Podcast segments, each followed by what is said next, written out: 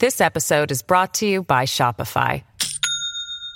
Do you have a point of sale system you can trust, or is it a real POS? You need Shopify for retail. From accepting payments to managing inventory, Shopify POS has everything you need to sell in person. Go to shopify.com/system, all lowercase, to take your retail business to the next level today. That's shopify.com/system. At Evernorth Health Services, we believe costs shouldn't get in the way of life-changing care, and we're doing everything in our power to make it possible. Behavioral health solutions that also keep your projections at their best? It's possible. Pharmacy benefits that benefit your bottom line? It's possible. Complex specialty care that cares about your ROI? It's possible. Because we're already doing it. All while saving businesses billions. That's Wonder made possible. Learn more at evernorth.com/wonder. Hey, I'm Roberta Blevins, and this is Life After MLM, a podcast where we work to end the stigma of failure in an industry systemically designed for you to fail. Join us as we dive into the real life stories of survivors, experts, and advocates to debunk the common myths and fallacies of cults, scams, and multi-level marketing. Hey, Hunbots and Hunbros. I hope everybody is having a wonderful day. We're going to get to the episode really quick. But first, I just wanted to say thank you so much to everybody who has been responding to the call to actions I've been putting out. You guys are amazing. I have the best listeners in the whole entire world. You guys are freaking incredible. So I have another call to action. So for the month of October, I am looking for shocking, quote unquote, horror stories. We tend to tell the spookiest and most just wow stories in October. And I am looking to fill just a couple more. So if you are listening and you are like, I have a really good story, or you just want to join me and tell a really good story, maybe a true crime story that has an MLM relation, I would love to do that with you. Go ahead and send me an email. And if you could put the subject as MLM horror stories so I can find it in that mess I call an inbox, that would be so absolutely wonderful. I also want to say thank you to all of our patrons. You guys are really just super, super incredible. You really make me being able to do this full time a reality. And I'm just so unbelievably thankful for you guys. And I wanted to say thank you to our newest patron, Michelle Deutsch. It really, really means a lot to me. I love the support, and I'm doing my best to turn out some really amazing episodes for you guys and to add added bonus content for our patrons. So in this episode, there's over 10 minutes of bonus content on the Patreon website, and they get it a couple of days early and ad-free. So if that's something that sounds good to you, I would love to have you. Our tier starts at $5. And again, I really appreciate all of the support from you guys. You are incredible. Thank you guys so much for being amazing. And a brief content warning. There are a few triggering topics that we talk about. Nothing too in-depth or for too long. But I just wanted to let you know so you weren't super surprised when it came up. Enjoy this episode. Welcome back to another episode of Life After MLM. Today, we are going to talk about an MLM that I'm not really familiar about, and then the merger that happens, and then what came of that. So I have somebody here that was with them for quite a while, and I figured, let's talk about this, right? So I'd like to welcome to the show, Sam. Hey, Sam, how are you? I am great, Roberta. Thank you for having me on. I'm so excited to talk to you about this. I was on your podcast, and I love like being on someone's show and then having them come on mine, especially when our interests and topics intersect. And I don't really know anything about this MLM. I know the brand, but I don't know the MLM. Yeah. And so I'm really excited to hear your story because you were in it, you were deep in it. So you know the truth here. So yeah. Please introduce yourself and tell us where you were, what the MLM is, and how it got started. Well, I am Sam Ditka. I have moved on out of all of this. I have a blog and a business and all kinds of stuff. I wear many hats, like many of us do. So I had my second son. I had a great career with Hallmark as a sales representative, severed from them in 2002 when my second son was born, because I just wanted to be a stay-at-home mom.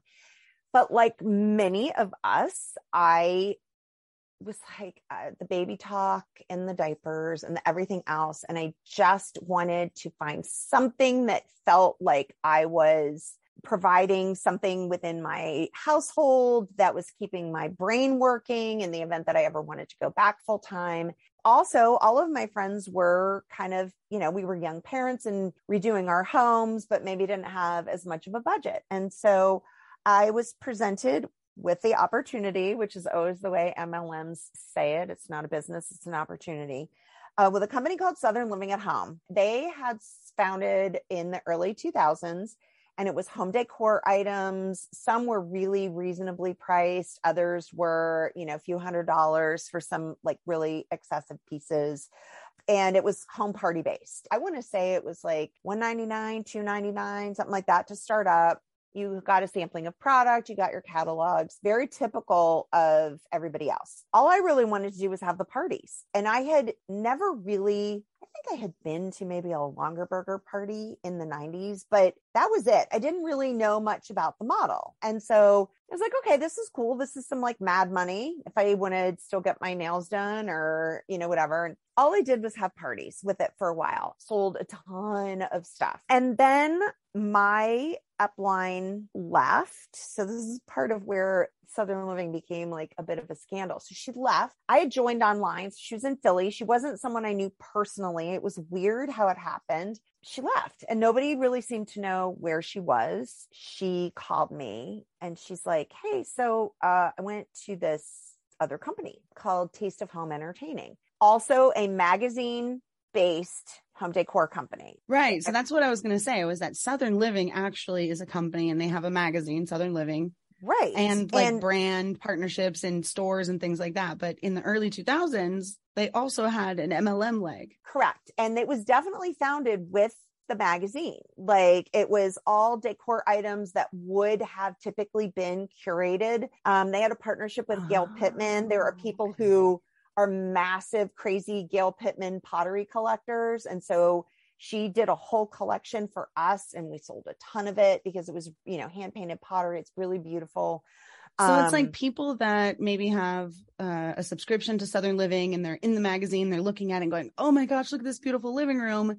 And then the items that are featured in the magazine are also sold or right. Similar items sold through Correct. The Southern Living at Home through the independent representatives of the MLM. Correct. And if you think of like kind of your typical influencer, that didn't exist. You know, I'm that old that like the internet was barely a thing. So, but it was a similar kind of thing, like inspired by this look in Southern Living. And it was so great. And, you know, there were vases with like flower arranging. And I did a lot of really creative stuff with it because I was more into just selling the product. So I would do like a flower arranging class and have the different vases and how you can use them. And because again, young moms we didn't have the gene necessarily to do all this stuff as far as like the, how do you tablescape? How do you know, that came with like design courses. We didn't have Instagram to show us how to do that. So right. Pinterest didn't exist. If you liked something on a TV show, you like just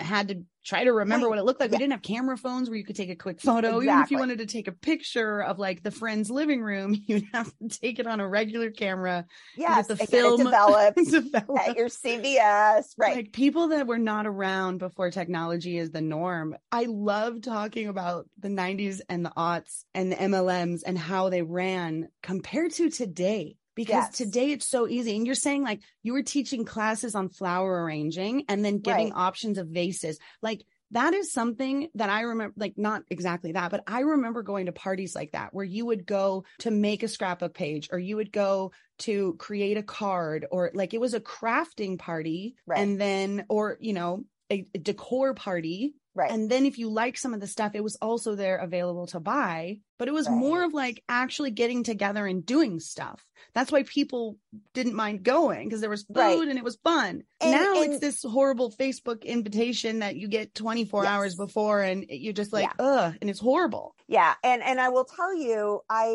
the further along we got with internet and social media, when it came to being involved in MLM businesses, because I did a couple of them, the less I liked it, because it just, the whole thing became spammier. You know, it used to be about making yourself really unique and different in your niche and how to organically meet people. You were going out to coffees, and my God, I mean, I was like stuck at home with little kids all day. So I actually went, they were always on Thursdays because the ladies like to drink on Thursday nights and spend money, you know? So like every Thursday night, my husband would come home from work. I would take all my shit and I'd go to someone's house and I would set up this beautiful tablescape. I would maybe do flower arranging, or, you know, we'd put out like a charcuterie board and I would be selling the actual board, whatever it was. I had these like great friends that I was getting from it, from helping them decorate their houses. And then they'd like bring me in after, okay, my stuff came in. Where should I put it? Should I put this on the mantle? Should I do this? So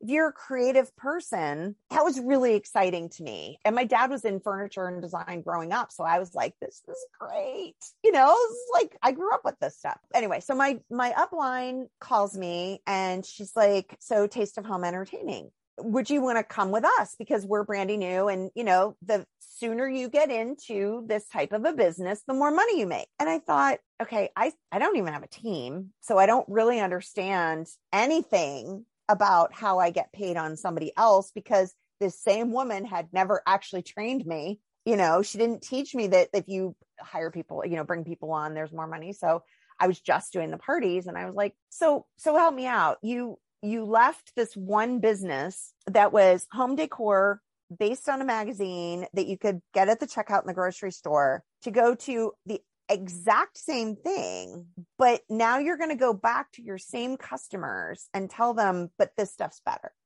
Like they've just bought, all your friends had parties with you. They've all spent thousands of dollars. And now you're going to go, that stuff's ugly now. Now you need this stuff. I was already kind of like, you know, these aren't replaceable items, not like a food item that like you use. It's replenishable. This is like you buy a vase and you don't really need more. Right. You know, it's like the products are inconsequential. It doesn't matter.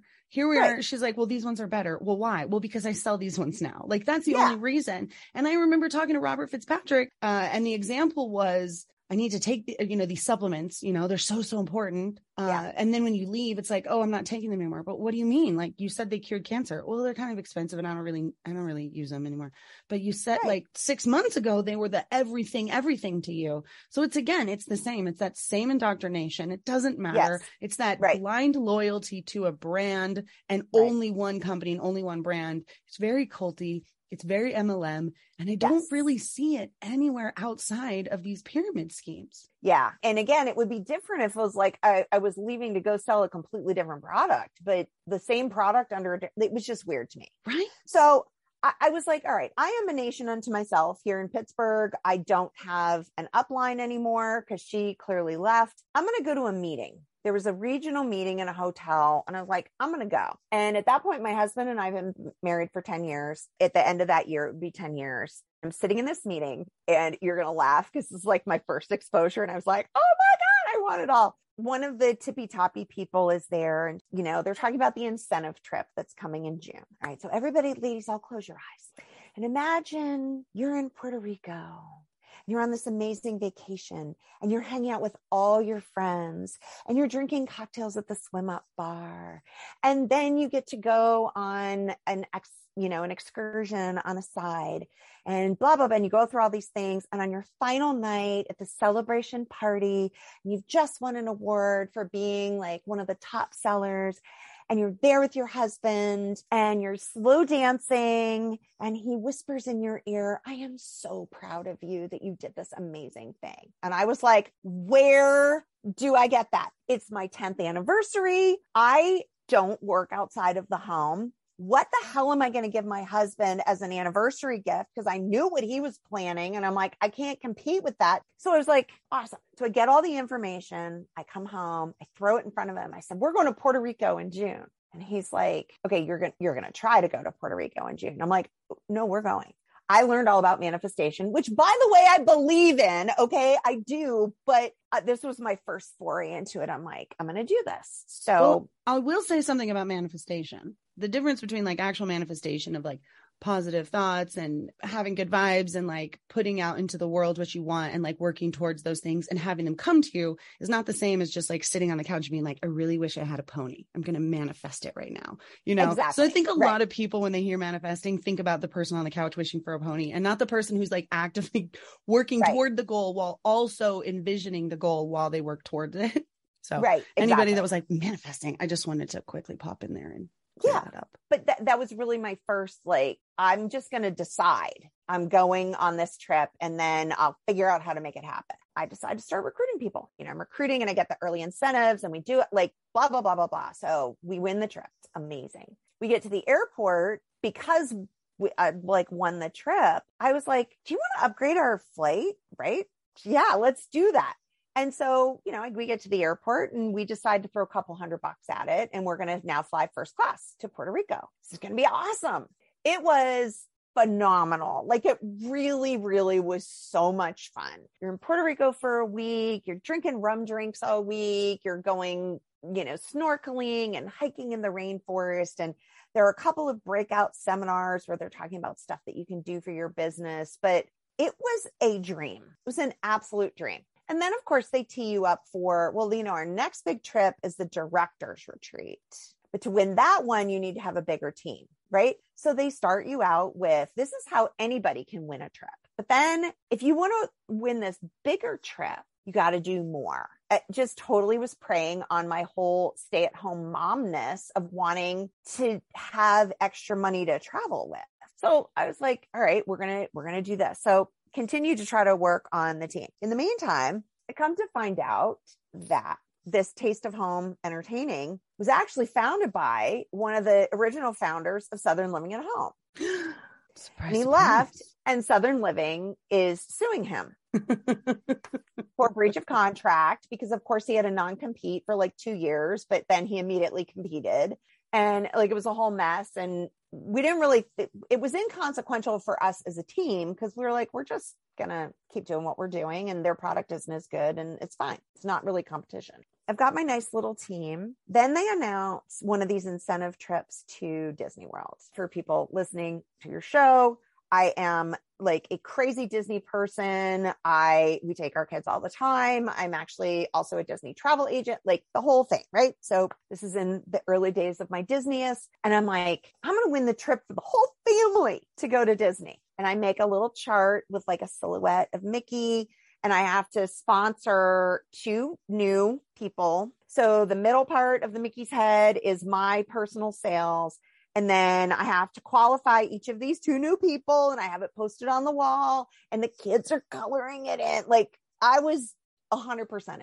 I go through and the incentive period ended at the end of April. And in April, I get really sick and the doctor's like, it's just a virus. It'll pass, blah, blah, blah, blah.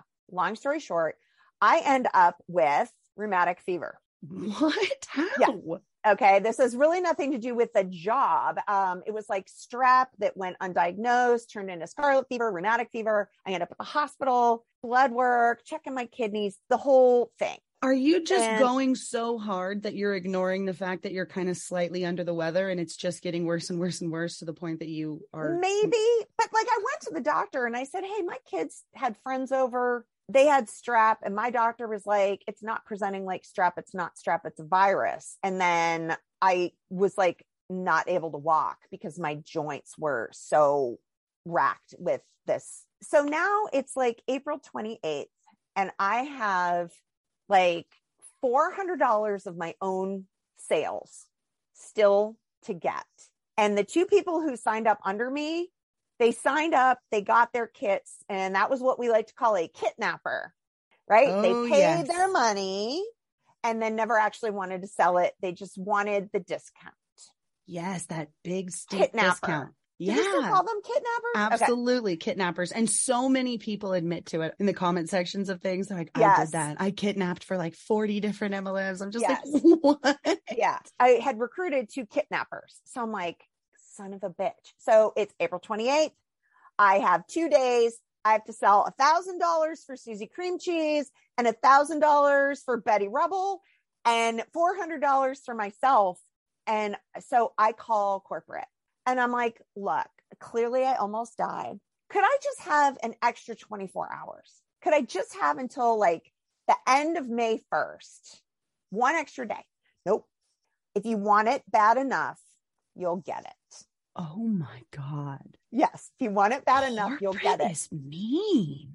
Just like, you know, though, this is part of the people who aren't successful just didn't work hard enough. And what that means is you didn't cut into your profit, gaslight your friends, cry on social media, like open up a new line of credit. Yeah, whatever. You didn't do all the things. No, we can't do anything else. So I'm like, all right, so how am I going to do this?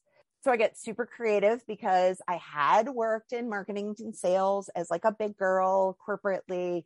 So I get super creative. And you actually mentioned this when we were talking on my podcast yesterday about the whole, like, you know, stay up till 2:00 in the morning. I decide that I'm going to create this contest. I took the hostess rewards from my party and each of these other 2 that needed to qualify.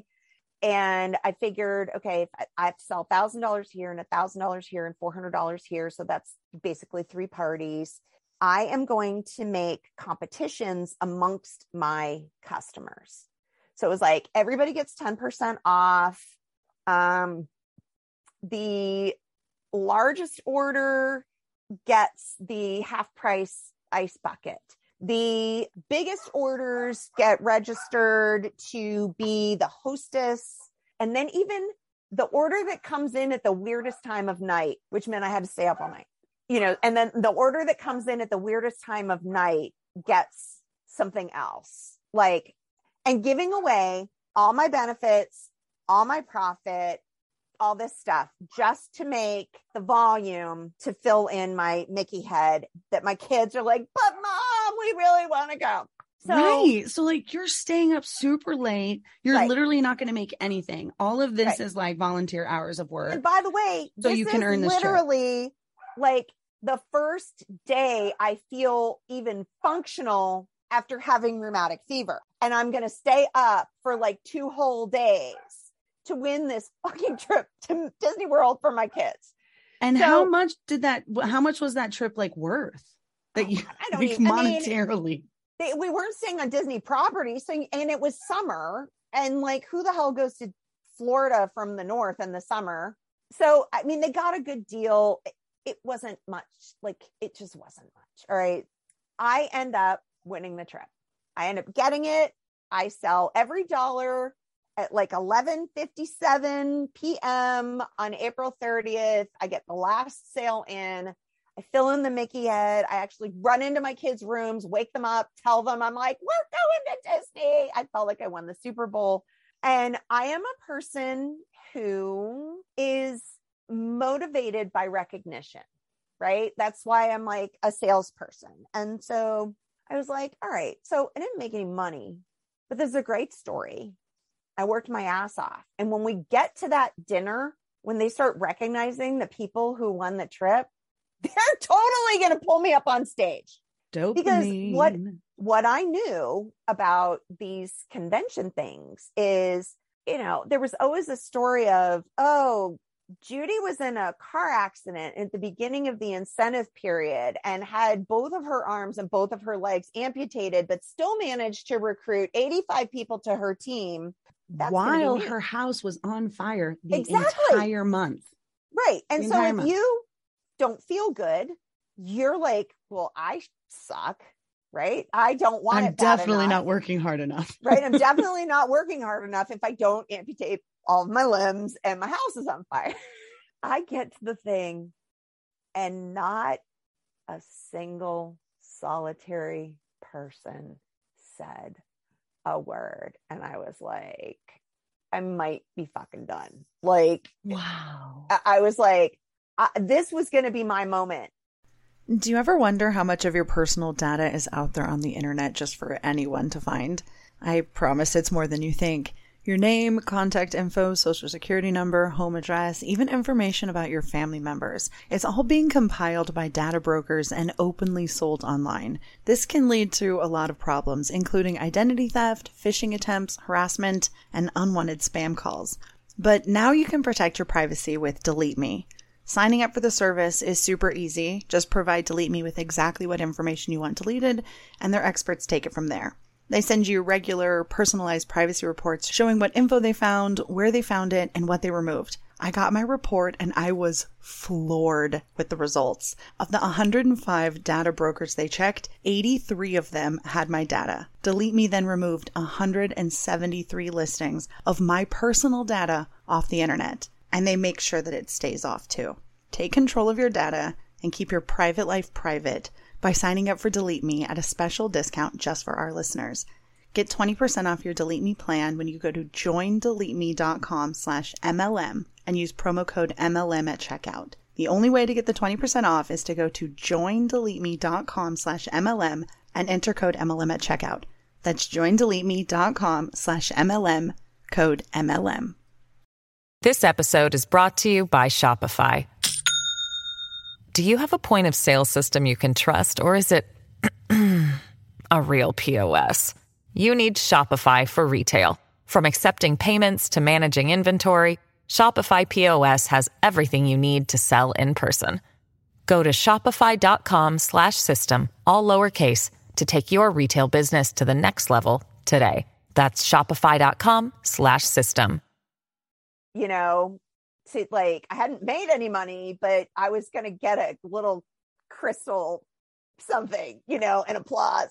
You know what? Like, that's so the bait and switch of MLM when they do that stuff, because I remember when I was in MLM, when I was in LuLaRoe, like seeing what was happening to people like in the future, right? Like something was happening now, like someone was getting recognized for something and being like, oh my gosh, if I do that, I will also get recognized. And just like you, working my ass off, qualifying for the thing, getting to go and being like, this is when they're going to say my name.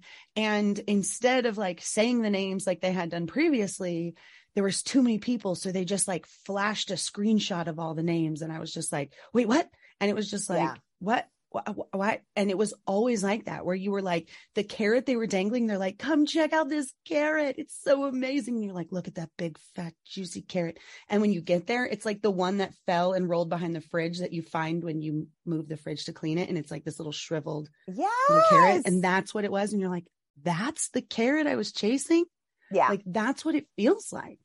I just, you know, I just don't think people understand that. Like, there's so much psychological manipulation, of even rewards and treats and recognition that they dangle. And you're like, I'm going to do that just to hear your name. Yep. And then they're like, yeah, oh, we're not doing that this year. It's just not in the budget. Sorry. And this is that. So when I talk about like a later company I was with, like that really played into what happened to me as well. Like I just kind of, even though I knew, I just kind of fell back into it. Okay. So at this point with Southern Living, I'm like, I'm kind of done. Like, I'm just not going to work that hard. It's fine if my friends want to I'm going back to what it was. I don't care about having a team. I'm just going to do some parties. My house is decorated, whatever. Were you making decent money just doing the sales, or were you making quite a bit more with the team as well? Yes, question mark, because also then the new catalog would come out. And I'm like, oh my God, I want it all. So that's why I say yes, question mark. It wasn't enough.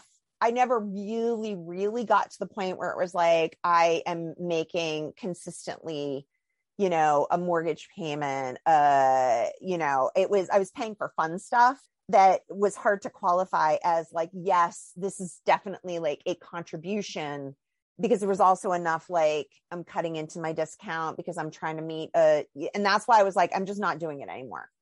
Straight retail, make my commission. Don't worry about anybody else. Don't feel like training them. And that was it. So I did not go to the convention that year, which was, so that trip was like in June. Convention was usually the beginning of August.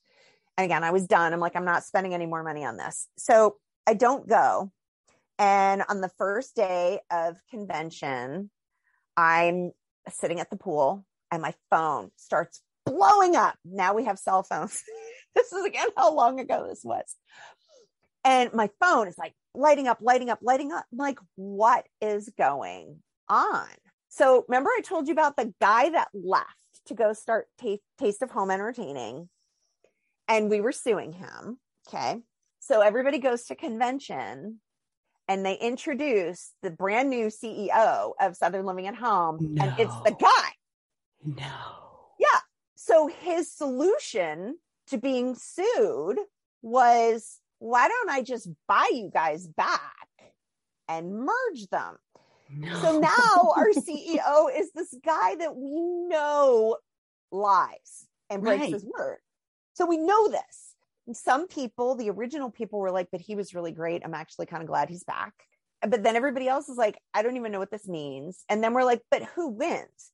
You have two competing products with two different brand names. Taste of Home Entertaining was like one of those little magazines on the top shelf next to the Soap Opera Digest at the Walmart.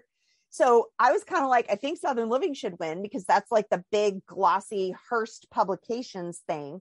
I vote for Taste of Southern Living at Home. Right. Yeah. So they decide to rebrand with a third new name, which was Willow House. Willow House, and, yes. Yeah. And so from that point, things started to go downhill really quickly. The products were super cute at first. Again, I still have some of this stuff because I did like it. But the stuff was really cute at first and it was more like Southern Living, but this is when the vibe, like it wasn't as much like that big old Southern decor. It was more like natural and organic. And so it was kind of moving in that direction. And then like 6 months later, they're like, and now we're going to sell jewelry too. And I went, I'm done. Like this, they're just throwing spaghetti against the wall to see what sticks. And so sayonara. And so I left all MLMs and everything for, a couple years. Then in 2014, I get a call from this woman who was friends with one of my old Southern Living at Home friends. And this woman calls me. She's from the East Coast. She talks really fast. She's like, hey, you and I have a mutual friend and blah, blah, blah. I'm looking for a corporate recruiter for this luxury clothing company. Mm. I'm like, oh. And it was direct to consumer, like not really multi-level at all. It was definitely, even though everybody was an independent contractor at that point, people had like an agency, basically it was pop-up boutiques in your house, trunk shows. People would just straight sell, make their commission. Money was good. So instead of everybody could recruit and build a team, they hired area recruiters who developed the business. So I was put on a stipend. It was an independent contractor, but I had a stipend. And this was like, I'm not going to lie. It was like a good New York company, offices in the garment district. They had a long history. Now, could anybody join, or when you applied, was there like a very specific kind of person? Actually, no. If I'd gotten that phone call when I was 35, I wouldn't have even spoken to them because, as I mentioned with like Southern Living, we were all young and poor and trying to like redo our homes. Nobody had disposable income. Nobody was spending money on their clothes. When I was 44 and they came to me and I'm like, okay, people like student loans were paid off and people were in their houses, maybe going to their second home, willing to spend a little more on their wardrobe. So I was like, okay, I could do this now. And I knew people older than me at this point as well that might want to shop that way. But there was an interview process. Part of the interview process was like, here's what the clothes look like. And this is the way the business model is set up. You would do 4 trunk shows a year, sell to your community. But we had to actually qualify these people. Now I'm thinking at this point, this is good. There's an interview process. I'm making sure they're committed. There's no kidnapping because you don't own the product. The product is shipped to you and then you send it out. So you can't, You can't just buy in at a low level and keep your product. And it was really dynamic women who'd had like great careers that you were searching for. So here's the one problem that started to kind of not sit right with me as I was like recruiting and hiring these people. Yes, they did have to buy in, but they had to qualify for it. One of the things you had to do to qualify was submit a list of 100 names of people that you would solicit. Oh my God. What? So names and contact information, or just names? Well, it started with just names, and they would run it through a database. And it did, at first it didn't really bother me because it was like, run it through the database as like a law firm would. Is there a conflict? Like, you know, let's say you're on my list of people you buy from me. I'm an existing person. Now somebody else is being recruited. They're also a friend of yours. And now you show up on their list. So they just want to make sure your list isn't 100% someone else's list also, that there isn't too much crossover. And again, initially, it seems like this is a way to set yourself up for success. And nobody was using those lists to contact anybody. It was literally just, I've got 100 names that did not match up with any existing customers. And so that's okay. And part of it was also, you were trying to like help them think about who they would ask so that they start more successfully. When it started to bother me that we were doing that, was the company decided to actually buy Salesforce software to start tracking our recruiting. Oh, and wow. So now our spreadsheets not only have to have just a list of names, but we're running it through Salesforce, which is consumer marketing database collection. And we're putting in phone numbers and email addresses. And so they're just uploading all this contact information. So they're essentially data mining their customers. And like, yes. Oh my right. God. So now at this point, I was like, I don't think I want to be the recruiter anymore. I'm going to step down and I'm just going to sell. Cause like that, no bueno, I don't like that.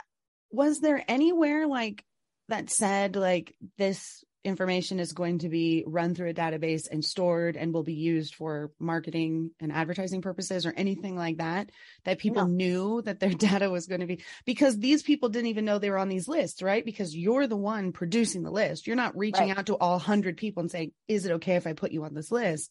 Right. You're thinking it's completely innocuous. Oh yeah, Right. here's a list of 100 people that might buy from me. No problem.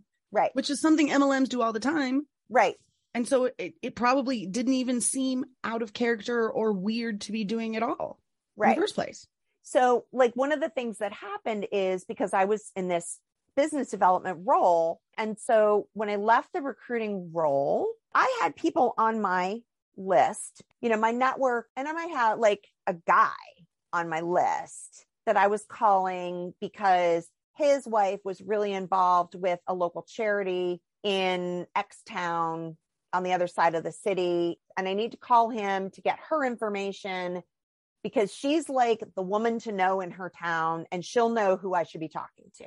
And I loved recruiting that way because I got to meet so many cool people. The problem is, the minute I stopped recruiting that way, now there's a total stranger calling this guy and right. saying, Sam Ditka gave me your name. And I'm like, well, I didn't. Like, I really didn't. What happens a lot with MLMs and these things, you know, you get an incentive if you sell this amount. And we all will admit to, I was my own customer.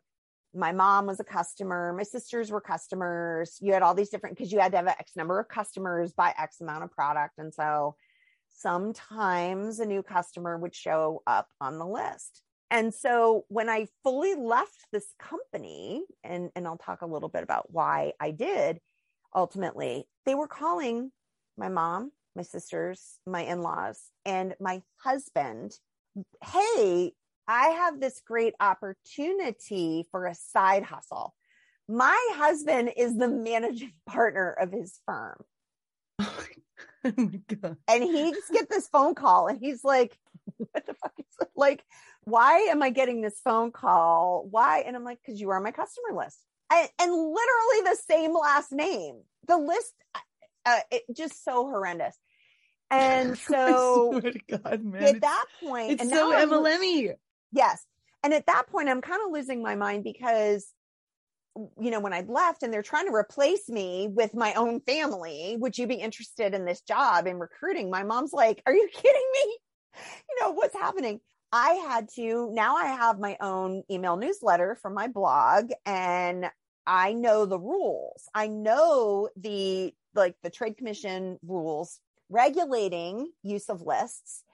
And if you get, so this is a fun fact, anybody listening, if you have, I think it's 5 reports of abuse, like if people unsubscribe from your email list and say, I never signed up, this is spam, you know, whatever. If you get 5 in a certain period of time, they will come in and shut down your website and you get fined like $3,000. So as a business owner, an actual business owner, I know this, but these companies just keep handing the list along to the next person. And so it's super illegal that now Susie Cream Cheese has my list. She's now trying to recruit from my list. She's emailing people from my list. I did not authorize that. And technically they could get shut down. And especially when they're saying things like, Sam Ditka gave me your name. It was super shady. I then had to send an email out to my entire database who wasn't even all getting my newsletter from my website, from my blog, but literally everybody I had in my database. I was like, I did not authorize anybody using my list. I apologize greatly. You know, is part of my job, and please feel free to unsubscribe and report them as spam, you know, and just, yeah. Oh so, you know, and ultimately that company was bought out by a separate venture capital group. They just kept mining the lists and ultimately broke the whole company up and sold off the parts, sold off the inventory, sold off the human resources that came out of these lists to marketing companies. And that's how they got their money out of it. My God. Yeah. And that sucks. The big 3 companies that existed in that arena, there's only one left. 2 of them have shuttered. One of them, in fact, literally just stopped doing business one day. So people had, this was not the company I was with, but this was called Doncaster. And they were the original of this model of these trunk shows. The Doncaster reps, many of them had the clothing sets. And these sets of clothes for these trunk shows would be worth like $50,000, $60,000, not little amounts of money. And so they had like, you know, $50,000 worth of clothes in their house. And Doncaster says, we are done doing business. You need to ship that back. But oh, by the way, we're not paying you your commissions. We can't fulfill the sales you've just booked. And the few that we can, we can't pay you on it. Like we don't have the money anymore, but you have to send us the product back.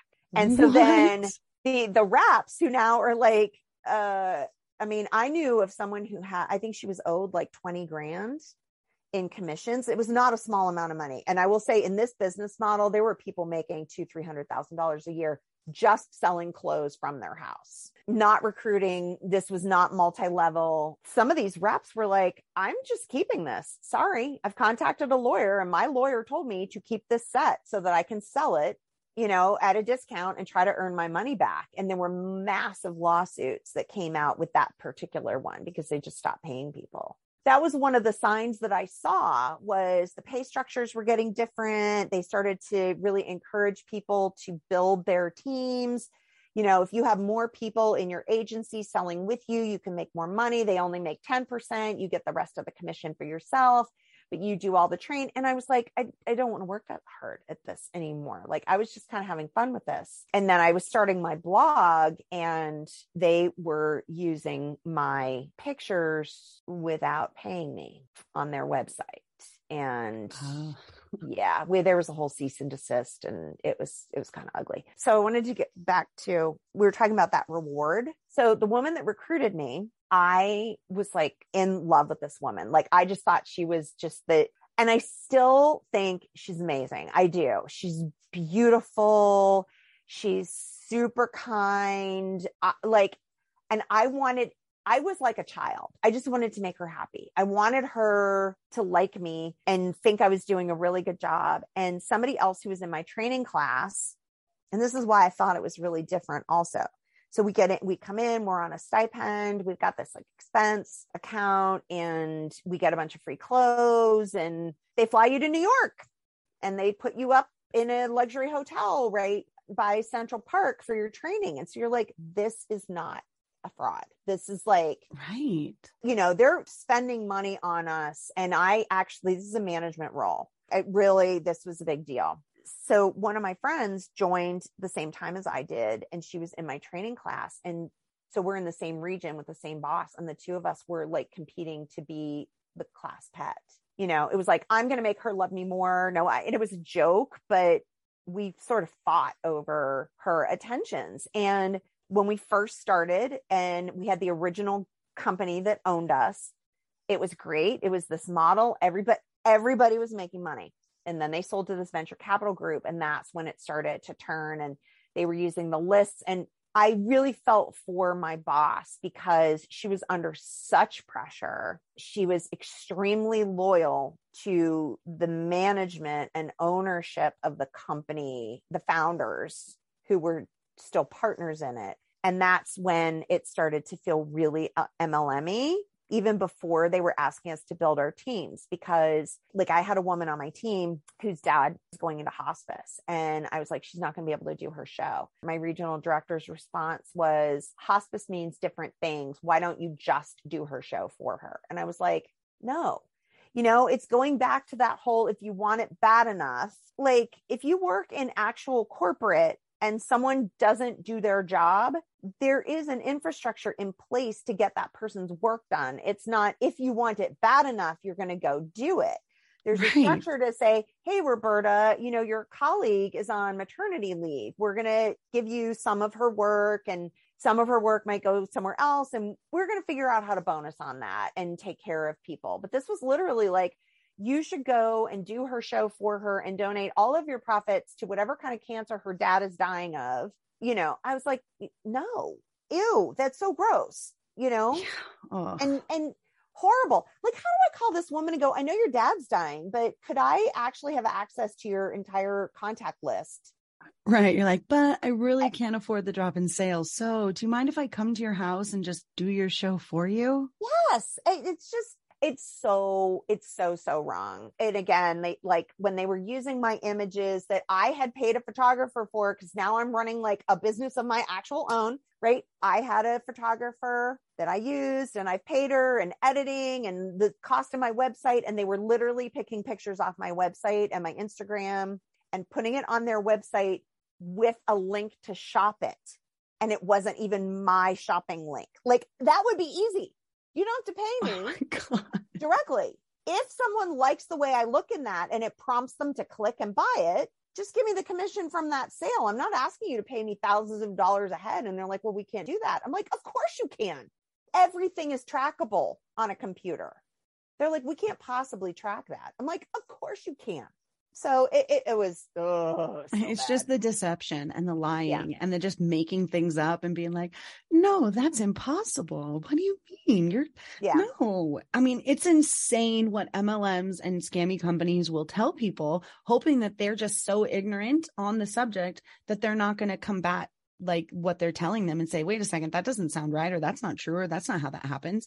They're just banking on the fact that you probably don't know. Yes. What's interesting though, is like the people who've gotten out are actually really good. Even if they fell into that whole, I was deceived, I was gaslighted, I drank the Kool-Aid, the whole culty, you know, grooming piece of it, they get out of it. And then they become a real estate agent, or they become a business owner, or they get into blogging or podcasting or some kind of business, and they kick ass at it, almost because they've been through that indoctrination. They know what they don't want to do. They want the ownership of it. Why make only 25% of it when I can make 100% of it? It's interesting because MLMs are kind of almost like a what not to do business boot camp, where you're like thrown to the wolves and you just are completely destroyed. You come out of it going, okay, now I know what I want to do for real. Yes, but there are good skill sets that come out of it. I mean, the bravery it takes to pick up the phone and call people, you know, was like very helpful to me. It made me really brave. You and I are a great example to reach out to someone that I follow on social media and be like, hey, I have a podcast. I would love to have you on. I think your story is really cool. I tell resilience stories and, you know, I think it would be a great fit. I have no shame in reaching out and asking for business that way. In your experience of like interviewing all of these true crime survivors and talking to all these different sort of people with extraordinary stories, like what are some of the commonalities that these people are finding, like different grooming techniques or like what's going on here that people are becoming victims? So, Kathy Kleiner Rubin, who was the Ted Bundy survivor, she obviously was not one of the people who might've been kind of groomed by him. Like she was not one who got in a car with him or anything. But so her story's a little bit different, but I also interviewed, if anybody has seen The Keepers on Netflix, about the, murder of a nun who was told about systemic abuse by the priest in the Catholic high school. And not only was it the priest, but it was also the Baltimore police. And it was like, oh my God, it's like, definitely that is a true crime documentary to watch because it is wild. But the women involved in that, I interviewed one of the women who does the like armchair investigative work, trying to get justice for Sister Kathy Sesnick. As well as one of the survivors of Father Maskell, who was the priest who did all this stuff. And Teresa Lancaster, who was abused by Father Maskell. Like there's so much of gaslighting and guilt and leveraging, you know, whereas in like MLMs, it's if you really wanted this enough, you would commit to staying up for 48 hours to get whatever this thing is, to win your contest, to, you know, get to the next level in the company. There were some commonalities with like, this is how God will love you if you do these things. This is definitely like a not safe for work comment, but one of the things that came up from the stories out of The Keepers was Father Maskell allegedly made communion of his stuff. Ew. For these girls. What? So yeah, really. Yeah. There was a chalice involved and it's fuck. Yeah. It's so, I mean, think about how that would fuck with you. Born and raised in the church. And now you've got this authority who's telling you, you want to get into heaven, you got to do these things. And the ritual that you go through at Sunday Mass, we're going to replicate here. Yeah, it's Jesus fucking Christ. Yeah. And then there were also a ton of scare tactics because he would look for vulnerable girls in the school. So God, I mean, I hear this and it makes me think like Epstein, like Warren Jeffs. Sure. You know, Keith Raniere, like I'm so there with these disgusting people. Yes. And it's leveraging a person's desire for spiritual enlightenment, for recognition. I mean, it could be something as simple, like we talked about, like, I love to be recognized for this big achievement, and therefore I did some crazy things so I could walk across the stage. Or you have a, you know, 14, 15-year-old girl who got in trouble one day from her mom because her mom caught her making out with her boyfriend, and her mom had her counseled by the priest who's like, well, now I know how to keep her shut up because I'll tell her mom I'm saving her daughter. I'm saving her. I'm counseling her. She's going to be just fine. I am going to assault her. I'm going to drug her. I'm going to pass her around to my friends. I am going to have the police assault her. I'm going to take her for an illegal abortion. And it's these are really the people that we trust and are told to trust. Correct. Like communities, not just people, like communities, whole communities. Yeah, and all that is probably the most consistent thing that I have learned with my loving true crime stuff is that people and they'll find the good thing. And maybe they start, I'm not going to say that like this priest started the right way. Maybe a Keith Raniere meant for people to get smarter. I don't believe that because like I know too much about it at this point, but I mean, maybe. At what point we just have to realize that these people are sociopaths, right? There's 4% of the world that is a sociopath. That's more than people that have and suffer from anorexia. Anorexia, I think, is only 3.8% of the world. So sociopaths, wow. So 1 in 25 people. So at least one kid in every single classroom is going to grow up to become a sociopath who has no emotion, no cares. Yeah. Could become a serial killer, could become a pyramid scheme, could become a cult leader, like whatever. They don't care. Right. One in 25, 4%. It's an epidemic. And the thing is like, I as a person who, you know, has had my own share of, you know, traumas and things growing up, I do have a shred of empathy to say the priest who abuses clearly was abused. Right. I mean, right. We say hurt people. Right. Right.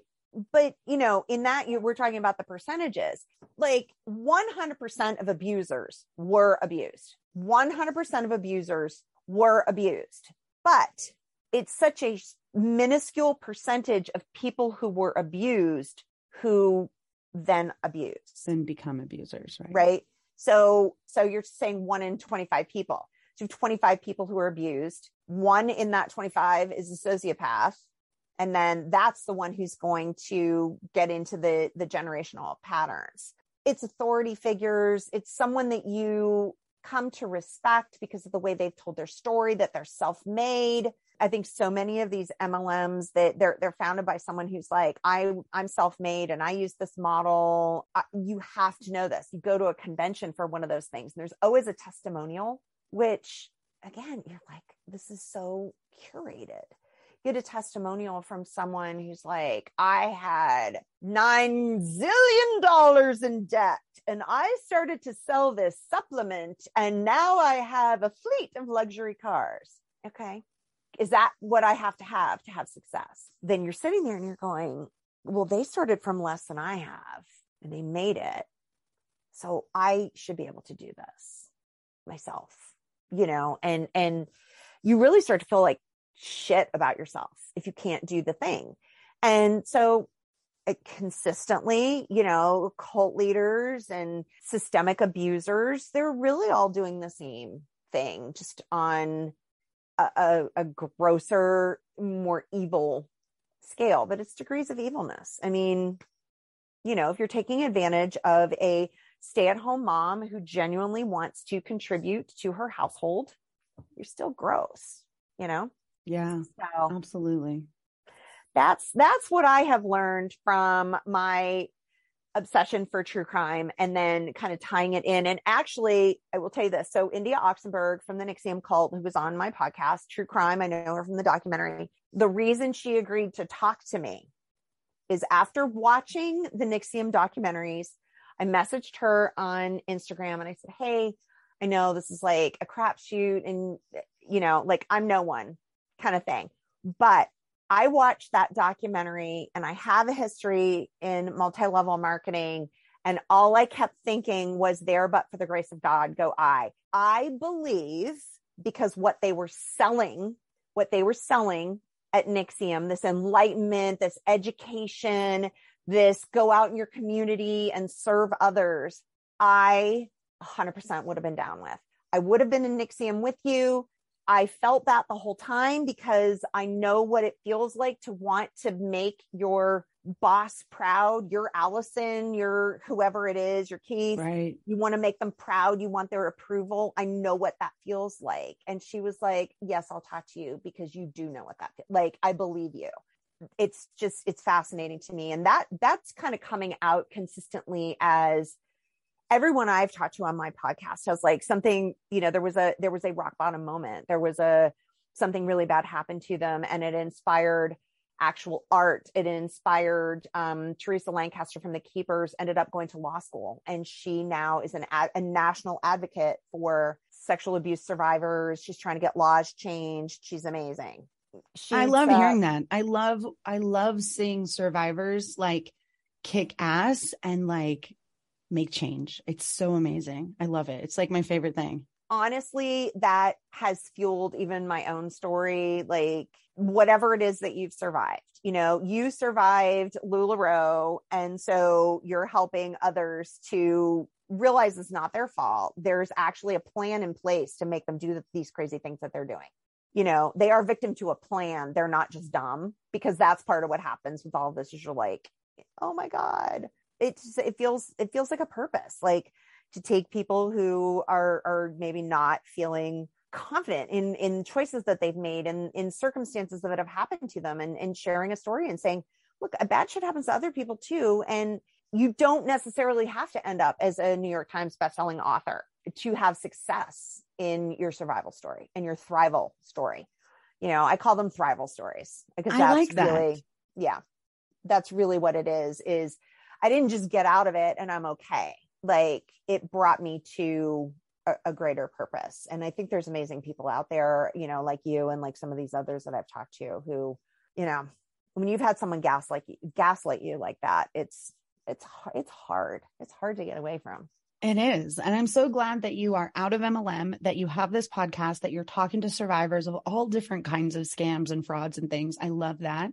Are you ready for some rapid fire questions? Yes, absolutely. All right, Sam, what is one word that encompasses how you feel about multi-level marketing? Shady. Like, particularly with like internet, like it got really, anything that was good about it doesn't exist anymore in my mind. So shady. A warning to somebody who is wanting to join an MLM. Be prepared. I think that there are people who can get into them and probably do okay. Just be prepared to be messed with emotionally. They're great storytellers to try to get you to get full buy-in for whatever it is. And I probably would say, before you commit, see if there's some other business you could start on your own. Just like really do your own thing. Really do your own thing and own it, instead of helping someone up here. But really, you're just helping someone up here. What is the worst MLM in your opinion? I probably would have to say NXIVM, and that's a safe answer. That's a really safe answer. There's bad in all of them. There's good in some of them. But obviously, if you're getting to the point where you are branding women and creating a sex subcult out of your organization, that's definitely, and they still exist. There are people who still follow Keith Raniere, who stand outside his prison cell, who are organized, like they still buy into all of it. I mean, maybe it's not a business model, but yeah, I would say that's probably been like the worst of the worst. What is the hardest lesson that you learned in MLM? Nobody actually cares about you. Like, no one who is, yeah, but also that it's not really your business. And that one was that's a really hard thing when you want to be an entrepreneur and you want to contribute and you have all the best intentions, to finally accept the fact that it's not actually your own business. That's really hard too. And lastly, the positive takeaway from your time in MLM. Tons of dynamic, amazing, remarkable women. And I'll be honest with you, even those that, you know, like I mentioned, that put pressure on me, I recognize the pressure that they were under. And I actually kind of feel sad for them. Like, I don't resent anybody who was trying to succeed for trying to get me to succeed, because that's the way everybody was trained to do it. I just chose to step away from it because it was keeping me up at night. So like really, really smart, dynamic, incredible women. And I definitely got some extremely marketable skills out of it, as far as like my business intuition is dramatically increased. My, like we said, that sense of what I don't want to do is still comes out as a positive. Ultimately, I am one of those people, Roberta, that like the bad is part of the story. So I did not have these great experiences, except they were a step closer to where I am now. There's a great book by Paulo Coelho called The Alchemist. And there's a passage in it that's a fable and allegorical to success. And the main character, he's trying to get to Egypt because his great treasure is going to be in Egypt. And he saves up his money and he leaves Italy, I think, and he gets to Egypt and he's immediately robbed. And so he has to take a job for 2 more years to make enough money to finish, to get to his great treasure. And he says, I don't tell myself I lost 2 years towards my treasure. I like to think of it as I'm 2 years closer to my goal.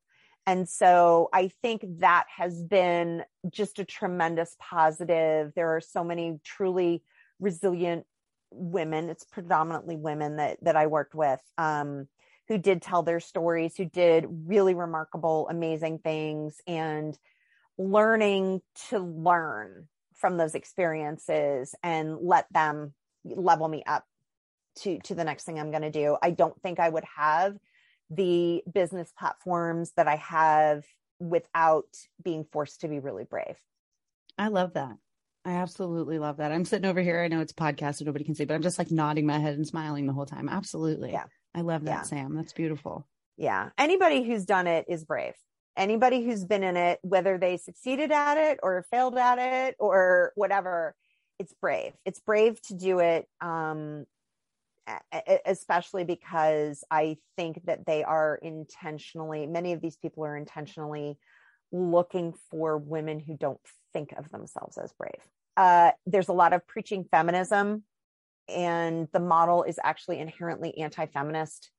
And so I've taken from that, like, how to actually turn what I've learned back into real feminism and promote the efforts of women and praise and applaud their survival stories and, move out of that. So it was a great education. It was a great education for me. I don't really have regrets.